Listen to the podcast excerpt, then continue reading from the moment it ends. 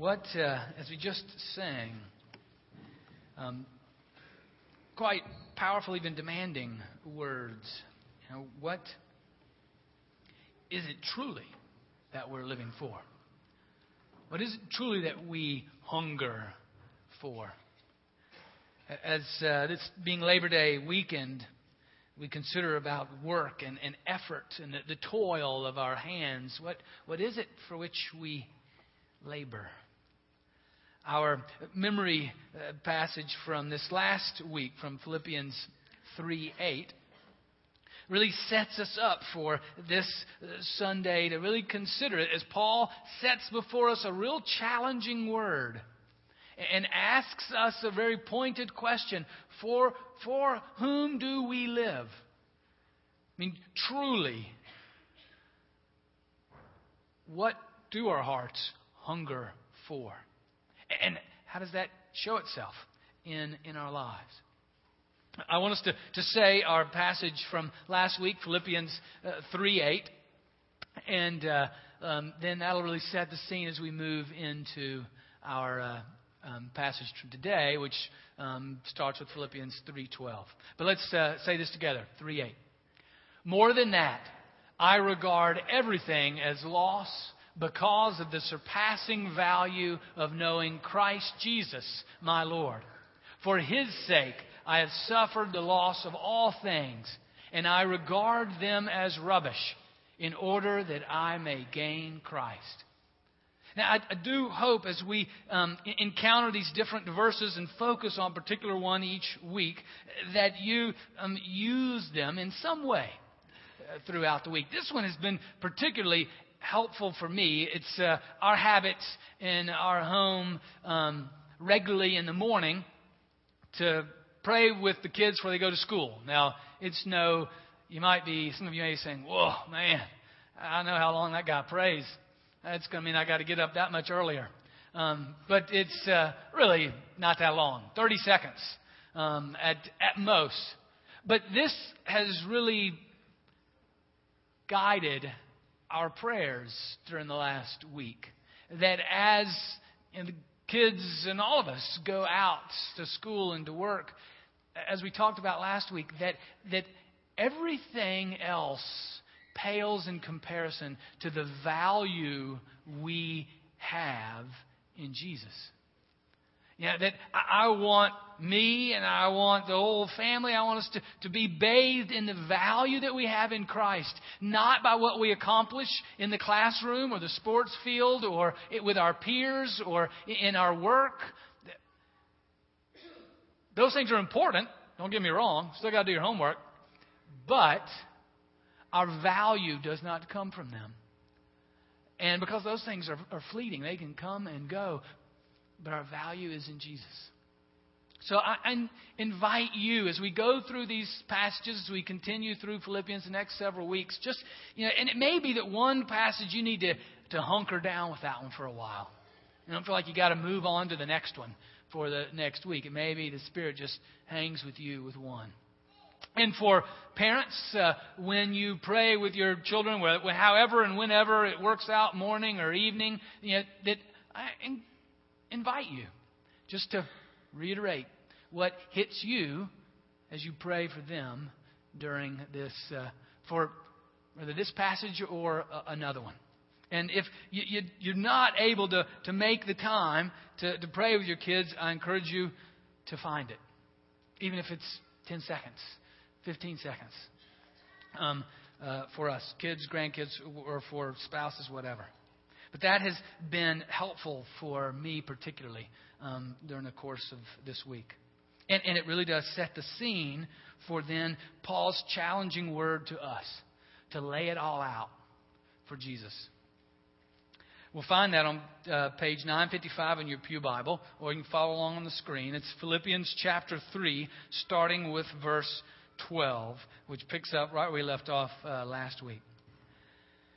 Not that I have already obtained this or have already reached the goal, but I press on to make it my own because Christ Jesus has made me his own. Beloved, I do not consider that I have made it my own, but this one thing I do forgetting what lies behind, straining forward to what lies ahead. I press on toward the goal for the prize of the heavenly call of God in Christ Jesus. Let those of us then who are mature be of the same mind. And if you think differently about anything, this too God will reveal to you. Only let us hold fast to what we have attained. This is the word of the Lord. Thanks be to God. Let's pray together. Gracious God, thank you for your written word. Thank you as it speaks to us of, of our true value, as it speaks to us the, the, the goal, the very purpose, the hunger of our lives. Lead us and guide us in your wisdom. In the name of Jesus we pray. Amen. Now, what, what we see in the first verse there, verse 12, is Paul sets before us what is his purpose in life. What is his very goal in life.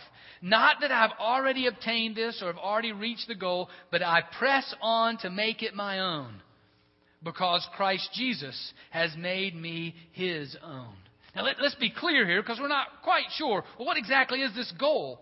It's a, rather amorphous here. He, he hasn't reached it, but he presses on to make it his own. What is it that he's talking about? And I think if you go back to the previous passage, what he's talking about is knowing Christ. He is talking about living for Christ, living with Jesus in his everyday life. That's the goal that he's, he is seeking. It's not one that he has attained, but it is one that, that he, it's not one that he has grasped, but it is one by, that, that Jesus has grasped him for. And what do we know? That, that Jesus has come to seek and to save the lost, of which we were lost until He grabbed us. And that when He grabbed us, when He, he saved us, He rescued us, that He then gives us His goal. This is what I've rescued you for, so that you would be holy like I am holy. In Matthew 7. I've rescued you so that you, now empowered by the Spirit, will love God with all your heart, mind, soul, and strength, and love your neighbor as yourself. I've, I've rescued you. I've saved you so that you now will forgive others just like I have forgiven you.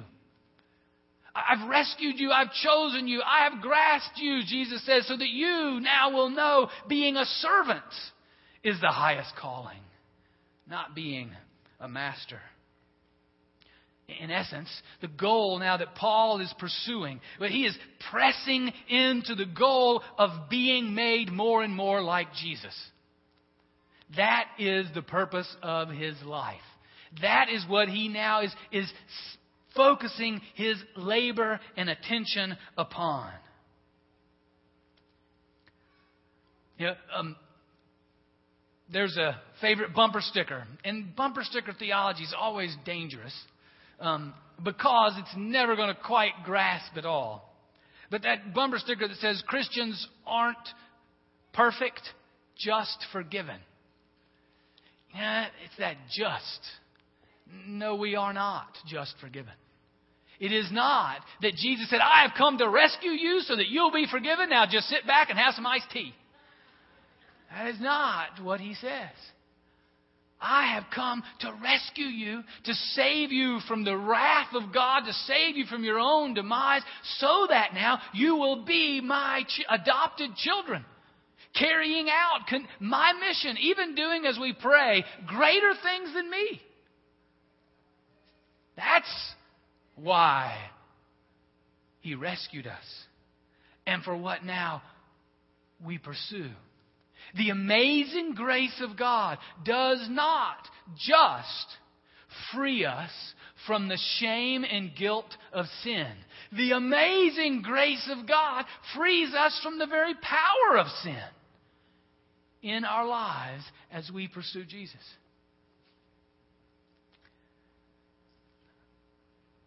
But recognize that Paul has not attained that perfection. He has not attained that level of maturity to be just like Jesus. And what we know, and we'll see a little later, is that, that, that we never attain that until we see Jesus face to face. And He transforms us to being just like Him. but that is our trajectory. You know, that is our goal. That is our pursuit. The, the reason that he grasped us was so that we might pursue grasping him. It's amazing when you think about Paul. I mean, he's done all kinds of good stuff. I mean, he, he even told us last week, you know, that in, in terms of the law, he is righteous like no other. And we know that he now has also been one of the greatest missionaries of the church. I mean, he's the one that planted churches throughout the Middle East and throughout Europe. And yet he's telling us he is, that is not what it's about, his accomplishments. What it is about is pursuing the character and nature of Jesus. It is about knowing Jesus intimately and having him live in and through us. That is what Paul is pursuing, not accomplishments or church growth or anything else. And he wants us to recognize the same. That this is our pursuit, and that we never stop pursuing Jesus with all of our attention and focus, even though we know we will get there when we see him face to face. We pursue him today with all that we have. That's, that's what Paul does. Mean, look at you know verse 13, where where he says, "Beloved, I do not consider that I've made it my own. You know, I'm not there yet. I have not accomplished all that Christ can accomplish in me in terms of transforming me to be like Him. But this one thing I do." This, this is what I can do. This is how I participate in God's work of transformation in me forgetting what lies behind and straining forward to what lies ahead. I press on toward the goal for the prize of the heavenly call of God in Christ Jesus.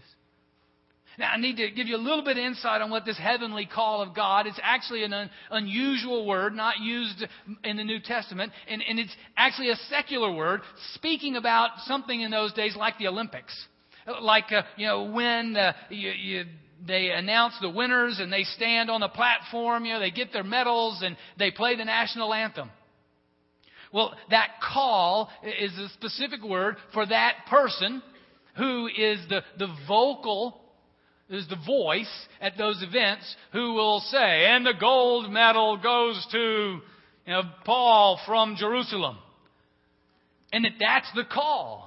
That's, that is that the call that he's saying, and what he's pointing, he's using that, that uh, athletic metaphor to say that's the call that we have that one day when we enter under the victory platform of heaven, God will, because of Jesus, call us into heaven and make us, glorify us, that's the glorification, make us in our own personalities according to the character of Jesus. That is the upward call of God in Christ Jesus that one day everyone in Jesus will receive. And since that is our end, that is our victory, then that, Paul is saying, is what he pursues with every ounce of his being. And what he calls us to do the same. And so he says, forgetting what lies behind. Now that's really important. You know, what happened yesterday, that is not significant here. I figure there's two things in Paul's life that would be the reason to forget what lies behind. One, you know, he was a direct opponent to the church. He was going and gathering Christians and putting them in jail. He, he was the, the coat rack guy at Stephen's death. He took everybody's cloak so that they could then pick up more rocks and throw them at Stephen and kill them. So I imagine he looks back at some of his history and sees the, the horrendous things he did against Jesus as he did them to his to Jesus' church. But the power of God, the grace, the amazing grace of God has freed him has freed him from that guilt and that shame. And the same is true for any of us. No matter what, God's amazing grace has freed us from that. We can forget the, the, the worst acts that we have done because God has forgotten them also and has forgiven them. And it'd be really easy for us simply to obsess on our past, things that we've done or not done, that would then paralyze us from pursuing the goal that Jesus has for us. But His, His grace is so amazing, it frees us from the past and empowers us to pursue Jesus more and more. Uh, another reason I think maybe he would want to forget the past is because it would be easy for Paul also to rest on his laurels. Know, just to say, hey, man, yeah, I, have done enough. Now, I've planted churches throughout Jerusalem and throughout the Middle East, and now I'm planted churches throughout to Southern Europe. I'm done. Know, pass the iced tea. The only problem is there just is no vocabulary word there in, in the scriptures for retirement when it comes to pursuing Jesus. And he recognizes no matter what he has accomplished, or better yet, what God has accomplished in him, it is always before him to pursue the upward call of being transformed to be more and more like Jesus. So he forgets what lies behind. Whether it was bad, evil, or whether it was grand. And then he says, he strives forward. He stretches out. He lets it go. Uses a powerful athletic word just to say that he lets it all out for Jesus.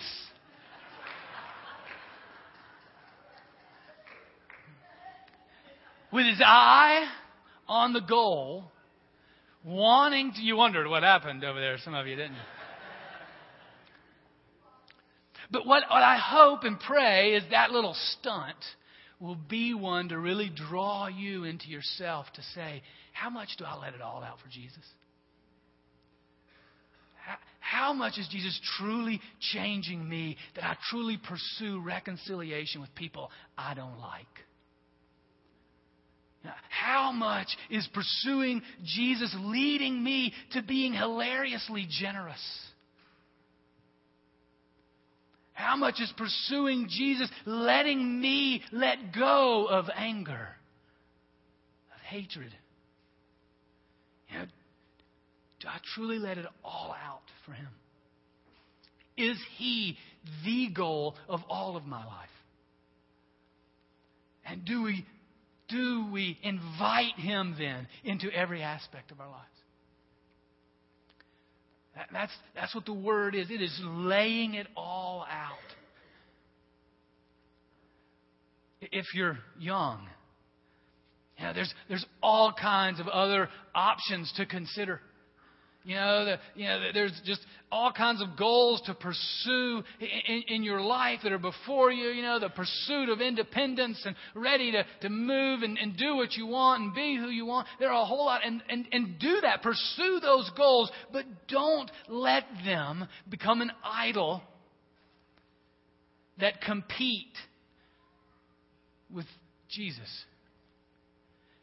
That just like Paul, it was not his goal to plant churches. That was not his highest goal. His highest goal was to follow Jesus. It was to be like him. It was to pursue him. And in that relationship, Jesus then gifted and led him in the power of the Spirit to do the great work that he did.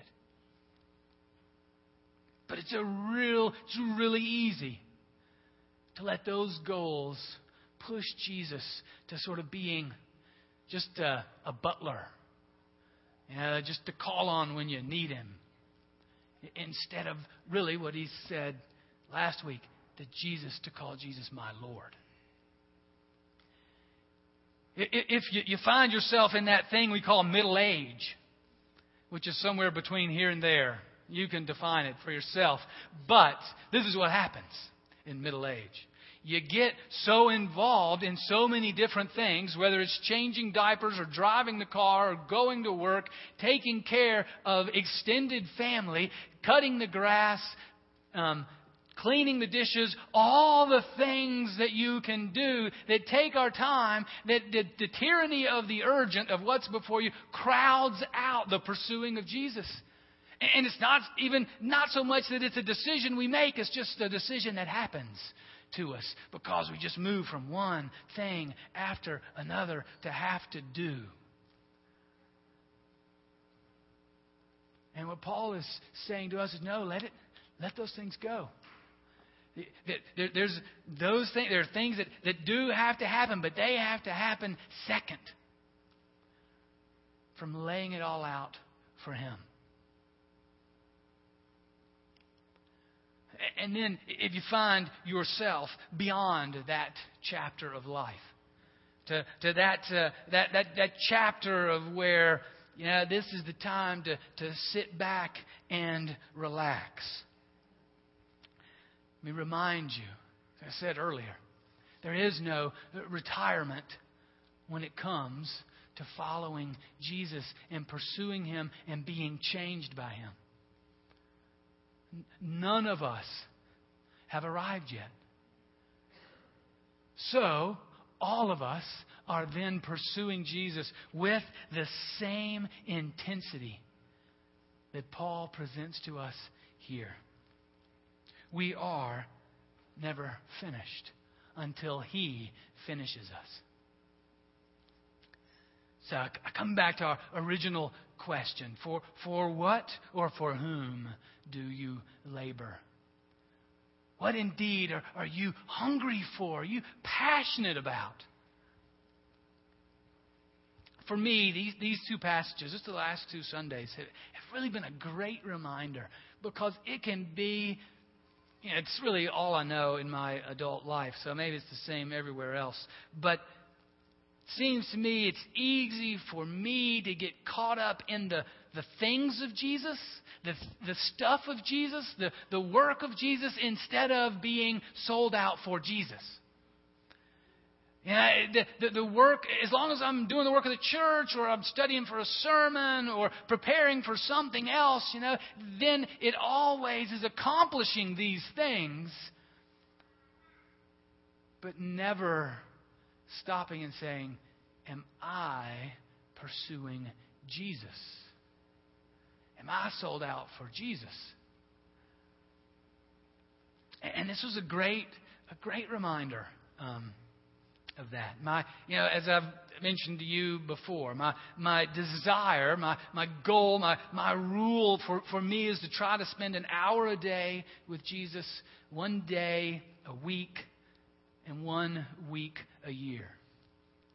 And as I was pursuing this and, and thinking about this and truly reflecting on this and doing a little time inventory, recognized that I was cutting that short in almost every instance. Now, it's not that the goal is time with Jesus, the goal is to pursue Jesus. And for me, what that means is I need to spend time with Him. Not spending time with Him in order to prepare a sermon. Not, not just spending time with Him in order to see you know, what we need to do in, in this part of the church or that part of the church or what ministry to carry out. Those are all really, really good things. But I need to spend time, just like Paul, pursuing Jesus with everything I have. So I, I invite you to do the same thing that uh, I did. Take a time inventory. Now, a, a lot of, there's two things that we say we look at to see what really we really do hunger for. We look at our pocketbook or we look at our calendar. So today, I'm asking you to do the same thing. Look at your calendar. Are you doing the things you need to do? What, what that may look like, so that you are sure that you are pursuing Jesus, sold out with all of your life, laid out there with your eyes on the prize. Invite you during the course of this week or two to, to do that kind of time inventory and let the Spirit speak to you. I always find it extremely enlightening for me to see what I spend my time on versus what I think I spend my time on. And it is an exercise of this whole arena is an exercise of, of, of, of life. I mean, because what we believe is as we pursue Jesus, that He's promised to give us life abundant. And what I realize at times, I begin to think I know what life abundant is, maybe a little better than Jesus does. And it is, like Paul, a regular discipline, a regular practice, a good practice to say, okay, wait a minute, Jesus, uh, am I truly pursuing you here? Or am I just pursuing your benefits?